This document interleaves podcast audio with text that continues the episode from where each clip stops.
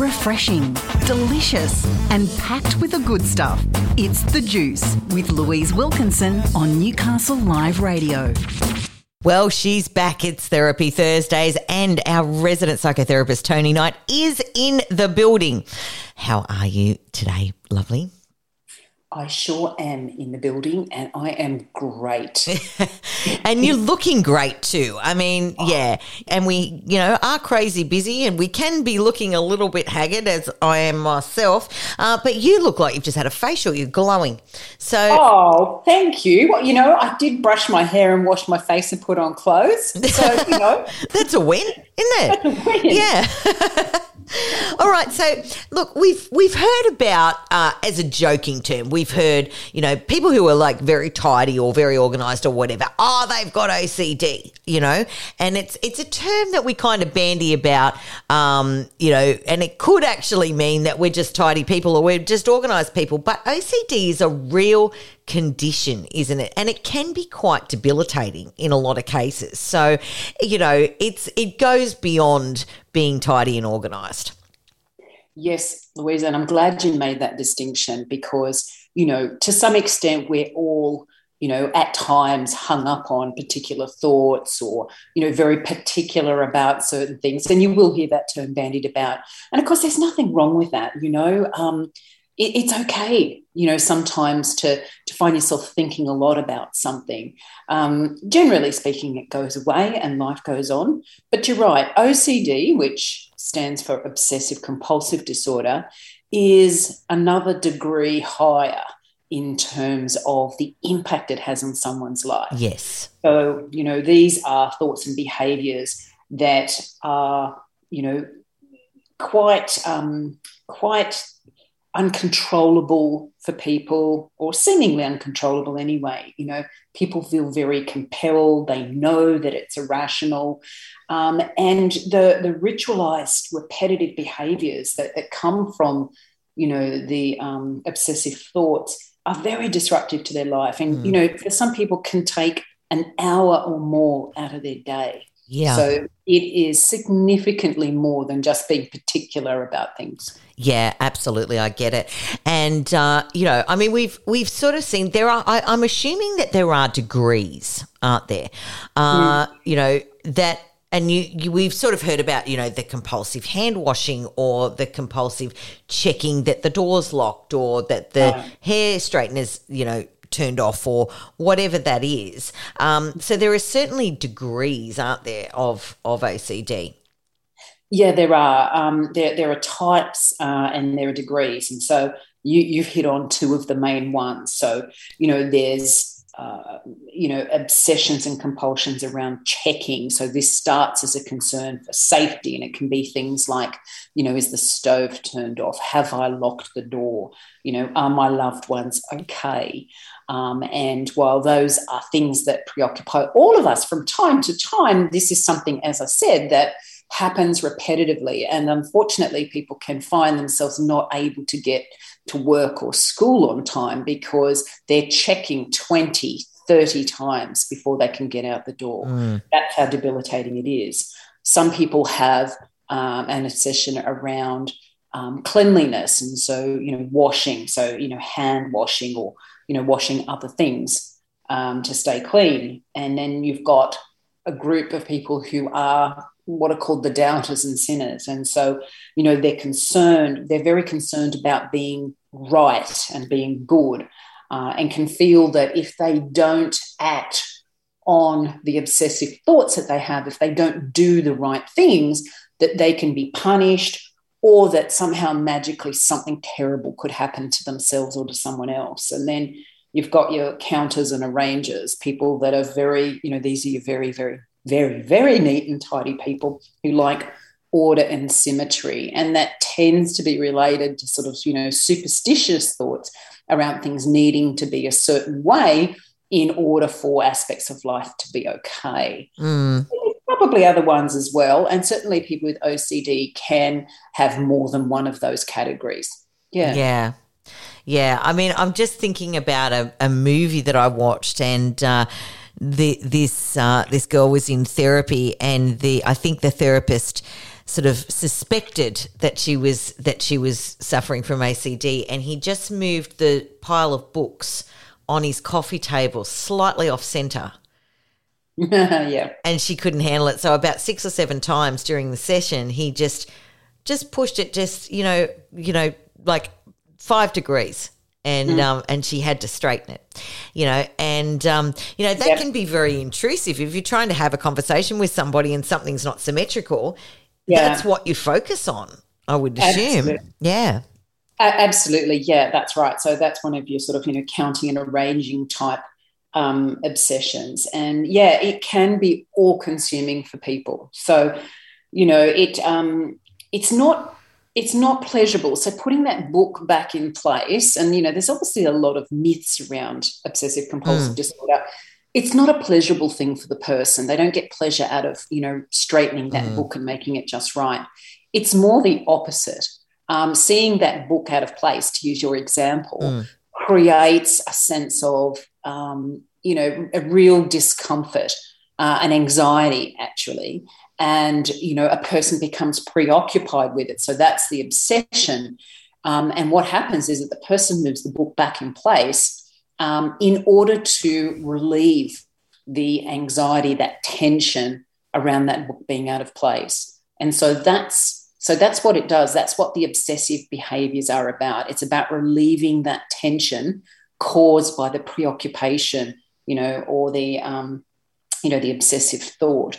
Um, and so, unfortunately, people get trapped in a cycle, um, which becomes worse and can become worse over time. So, the problem with straightening that book or washing your hands or checking the stove is that the relief um, from the obsessive thought that they get from that action is only temporary. Mm.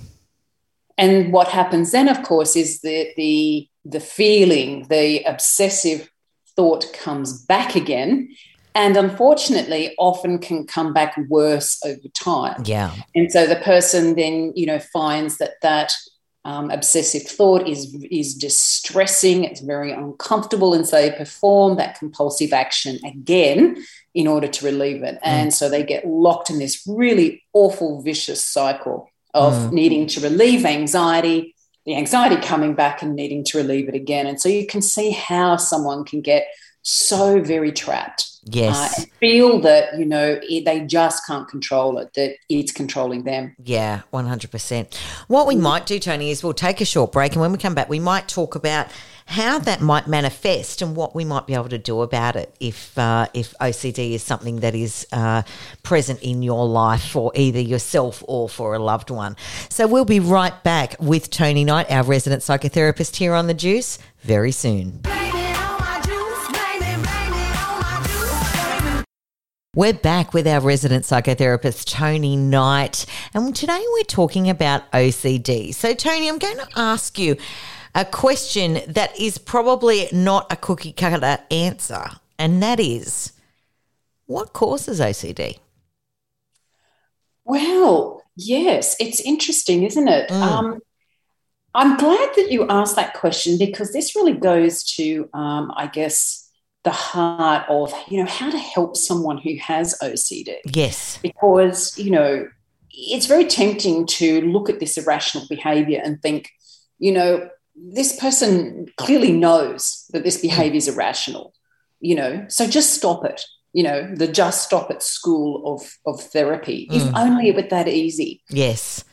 The reason that just stop it doesn't work is because it's very much based in the brain. And, you know, recent, more, you know, in more recent decades, with the advance of um, MRI technology, they can, they've, they've been able to scan the brains of people with OCD and see that their brains do work differently. So this is not just something that they can kind of snap out of or just stop. And um, the experts explain it, and I, I, won't go into the, the actual brain terminology. It's it's not one part of the brain. The brain's incredibly complex, and so when it comes to behaviours like this, we're always talking about brain circuits.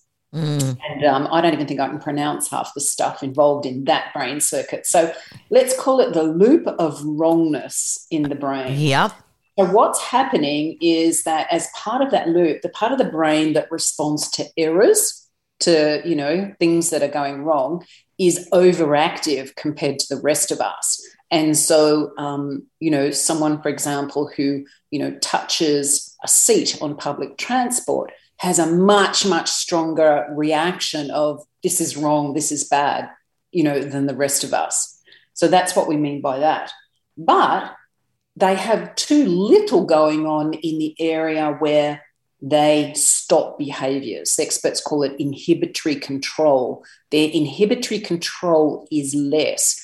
So, in other words, they could, for example, um, touch uh, a handrail and feel all kinds of, you know, wrongness about doing that, but have a lot of difficulty at the same time with being able to not get out the hand sanitizer, for example, mm. or or just be okay uh, and get on with it. And so, uh, an expert once described it as if you imagine that their brain's a car, they're hitting the brakes to stop um, the compulsive behaviors, but because they know they need to, but the brakes aren't attached to the wheels of the car. And so the car's not stopping. Um, and so it's very much located in the brain. Right. However, although we know that's true, and, and what this means is that, you know, it's it's important to be incredibly patient with someone, you know, who has OCD because they can't just stop it. Yes.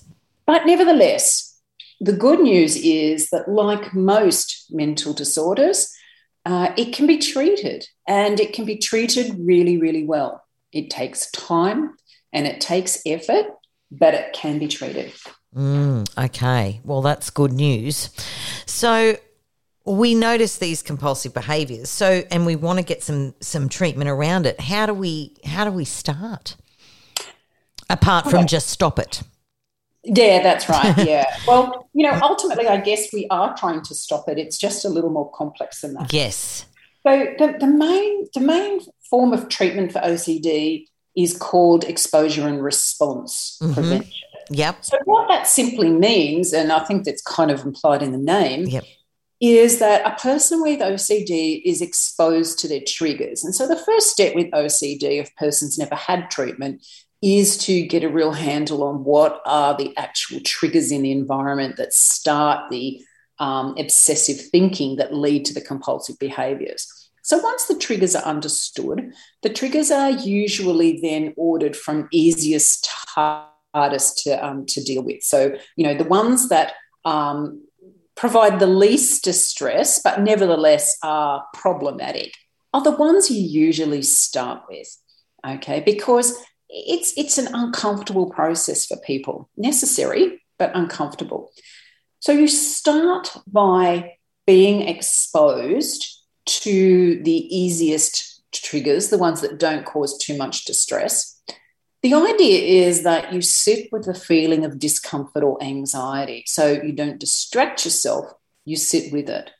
And that's uncomfortable because, as you can imagine, without performing the behavior, and this is, this is the key to ERP, as they call mm. it, so many acronyms in, um, in psychology. Yeah. But um, once a person is exposed, the idea is that they do not perform uh, the compulsive behavior. All right, they are prevented or they prevent themselves from doing it. Mm. So, what they do instead is they sit with the feeling of anxiety or discomfort or distress, whatever it is. And if a person, the person then learns to tolerate it by being exposed over and over again, what they learn by being exposed over and over again to the trigger and noticing the anxiety, not avoiding it. And see, this is the problem. You know, this is why you know obsessive compulsive behavior continues mm. is because we don't sit with the distress itself and realize in fact that it's it's temporary mm. you know despite how distressing it is and so what we do is that we try to avoid it and in ocd of course they avoid that feeling by performing that um, that compulsive behavior but distraction is equally not a good idea because it adds to the scariness, I guess, of the trigger itself. Yeah. And so, what do you do? You face it. You learn to face it and you learn to deal with the um, anxiety. And when a person can do that, as I said, starting small and working up, um, is that they realize that the, uh, the anxiety generally goes in a wave So when you can't or choose not to perform the compulsive behavior, the anxiety levels rise like a wave. And it, while you're still tolerating it and tolerating it, okay, eventually the anxiety will peak and it will start to come back down again. Why? Because no state is permanent. In in we you know all of these emotional and mental states are temporary, and that's yeah. true for anxiety as well. And so the idea is to get ideally is to get to the other side of the anxiety, to have a person realize, as I said, that number one, the anxiety is temporary and secondly, that they can tolerate it. They can tolerate it without having to resort to that compulsive behavior to reduce it. And by doing that over and over again, it becomes easier and easier to tolerate the anxiety. In general, the anxiety goes down. It may not always, but I, you know it usually does. Um, and what the person's significantly what the person's doing is that they are breaking that very close relationship between the obsessive thought and the compulsive dis- um, yeah. behavior.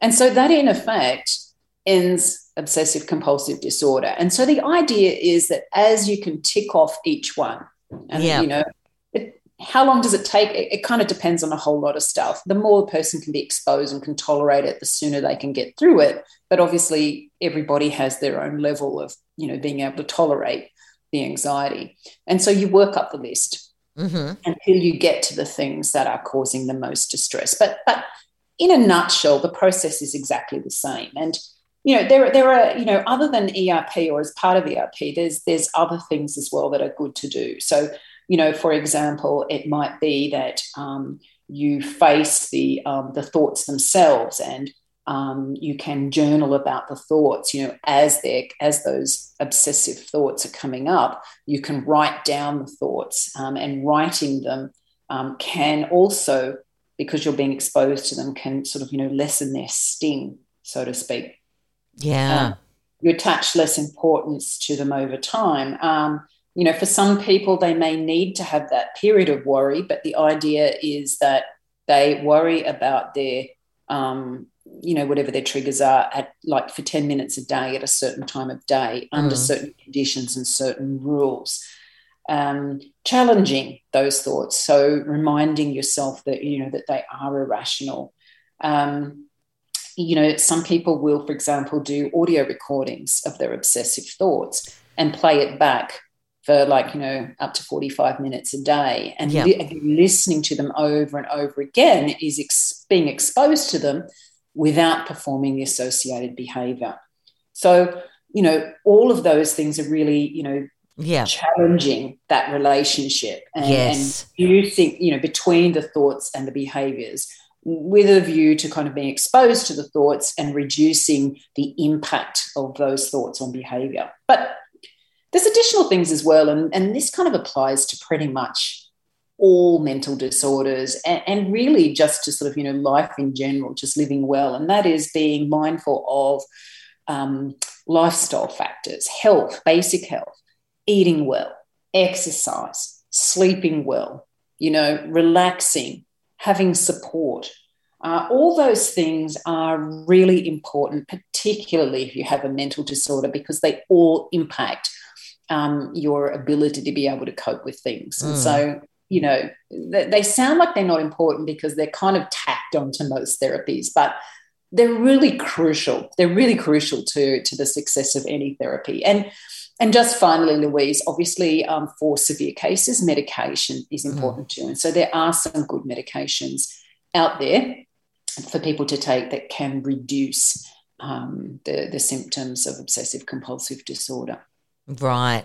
Toni, mm. this has been absolutely fascinating. And, uh, you know, it's great to know that there is help and support out there for people who might be suffering this because it really is. I mean, I have seen it in action with some people around me that I do know, and and it really is debilitating and it's frustrating for them because they they know at a at an intellectual level that yeah. um, it's not rational, but they just can't control that. So, you know, getting a therapist and being exposed to that under those controlled conditions can really really start to help on the road to being able to break that cycle and that relationship, as you say, between uh, the obsessive thought and the compulsive behaviour, and um, and get you know so much time back in your day, and um, and give your nervous system a little bit of a break as well. Um, yeah, that's right. This is about taking back control of your life, and look, it's not easy. If it was easy, you know everyone with OCD would be doing it. It's yep. it, it's it's challenging, but with the right support and the right strategies in place, it can certainly be done. And I think the rewards are so worth it. Just to feel like you're back in charge of your own life again. Yes, 100%. Yeah, mm-hmm. absolutely. Mm-hmm. Toni, thank you so much for this discussion. I love what you bring to the table, my friend.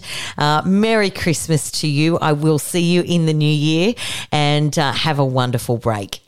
You too, Louise, and same to all the listeners. Have a really wonderful Christmas. And if you're finding it difficult at this time of year, please reach out and get support. Yes, absolutely. That was Toni Knight, our resident psychotherapist here on The Juice.